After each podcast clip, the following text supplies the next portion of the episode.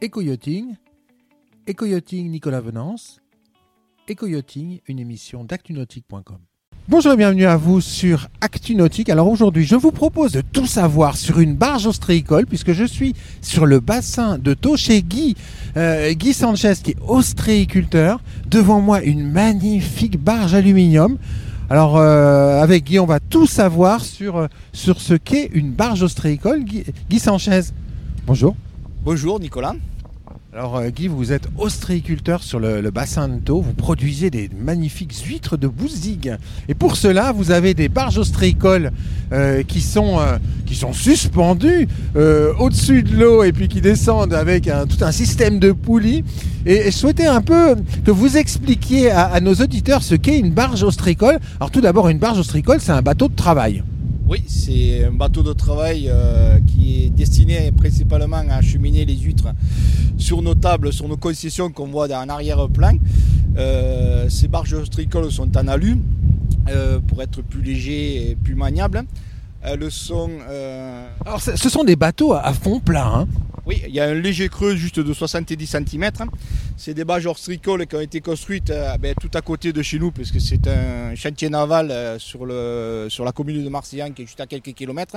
Elles ont été construites là-bas, puisqu'ils sont spécialisés dans la barge ostréicole. Alors, comment ça s'organise une barge ostréicole ? Alors la barge, en fait, on est sur un pont tout plat, parce qu'on puisse charger nos palox d'huîtres. Et ensuite, comme vous voyez à l'avant du bateau, vous voyez un tapis. Ce tapis nous sert à sortir les cordes qui sont immergées dans l'eau, pour pouvoir les sortir de l'eau, pour pouvoir défaire les huîtres qui sont sur les cordes et pour pouvoir les mettre en vrac dans nos bacs. C'est incroyable. Alors il n'y a pas du tout de garde-corps. Non, parce qu'en fait, toutes les personnes qui sont à bord, qui travaillent sur ce bateau, peuvent travailler aussi bien de l'avant du bateau que sur les côtés, quoi. Donc, c'est pour ça qu'il n'y a pas de garde-corps, puisqu'on tire, on sort certaines marchandises qui sont en poche, sont sorties de l'eau par le côté du bateau, quoi. C'est un bateau, ça, c'est une barge qui fait quelle taille pour quelle largeur ? Alors, c'est une barge qui fait 3,50 m de large et qui fait 12 mètres de long. Ah, c'est quand même assez costaud comme bateau. Alors tout l'avant est dégagé, devant on a ce tapis qui permet de sortir les cordes, et à l'arrière comment ça s'organise ? Alors l'arrière il y a toute la partie pilotage, il y a toutes les caissons où il y a tout le matériel de sécurité, et ensuite on a le moteur hors bord de marque Suzuki qu'on utilise maintenant depuis 7 ou 8 ans. On a pris la décision d'utiliser cette marque-là pour leur fiabilité. Pourquoi est-ce que c'est hors bord, un bateau comme ça ? On va se rapprocher pour regarder ça. On aurait pu penser que c'était du inboard quand même quelque part, non ? Non, on est sur toutes les barges ostréicoles sont principalement équipées de moteurs hors bord parce que déjà, c'est plus maniable en termes de maniabilité du bateau. Quand on est en terre, on a très peu de fond, donc on peut régler la hauteur de l'embase pour la navigation. Donc c'est pour ça que principalement on a des moteurs hors bord, quoi. Alors une barge, ça navigue beaucoup ? Alors nous on l'utilise tout le jour, comme un agriculteur qui utilise son tracteur tout le jour pour aller travailler dans ses champs. Nous tous les matins, la première des choses, tous nos employés conchylicoles prennent le bateau pour aller chercher de la marchandise sur nos concessions qui sont sur le bassin de Thau, pour les amener à terre et pour être travaillés toute la journée. Donc il y a des allers-retours incessants toute la journée pour aller chercher de la marchandise et la remettre à l'eau, etc., quoi. Donc en fait ce sont des petites navigations quelque part ? Oui, c'est des navigations qui durent entre 10 minutes et demi-heure pour maximum pour aller sur nos concessions, puisqu'elles sont tout juste derrière nous, là, elles sont assez proches de l'établissement, donc on n'a pas des heures et des heures de conduite, quoi. Vous mettez combien de tonnes d'huîtres à bord d'une barge ? Alors ces barges pèsent déjà 3,5 tonnes par leur propre poids, et après on peut les charger jusqu'à 5, 6, 7 tonnes de marchandises. Donc c'est-à-dire qu'il y a un poids total à charge d'environ d'une dizaine de tonnes quand elles sont au maximum de son chargement, quoi. Ah ouais, quand même. Ouais. C'est pas négligeable, c'est pour ça qu'on a des moteurs assez puissants pour les tracter, parce que bon, c'est des, on va dire, c'est pas des, oui, c'est des gros, des bateaux qui fait quand même un certain poids, où avec les vents et les courants, on a énormément de prise au vent, etc. Donc c'est ça qu'on a des moteurs assez puissants, et maintenant même des moteurs à double hélice, hein, où on a des meilleures performances au niveau de la maniabilité,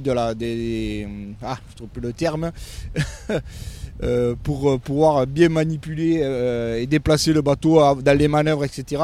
On a des meilleurs rendements et c'est plus facilement à manier, quoi. Pourquoi avoir choisi à un moment donné Suzuki ?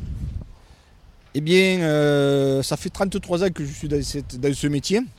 Et on a essayé pas mal de marques, on commençait par Evinrude, par Yamaha, Mercury, Mariner, etc. Et là, depuis 7 ans, on a fait le choix de travailler avec Suzuki.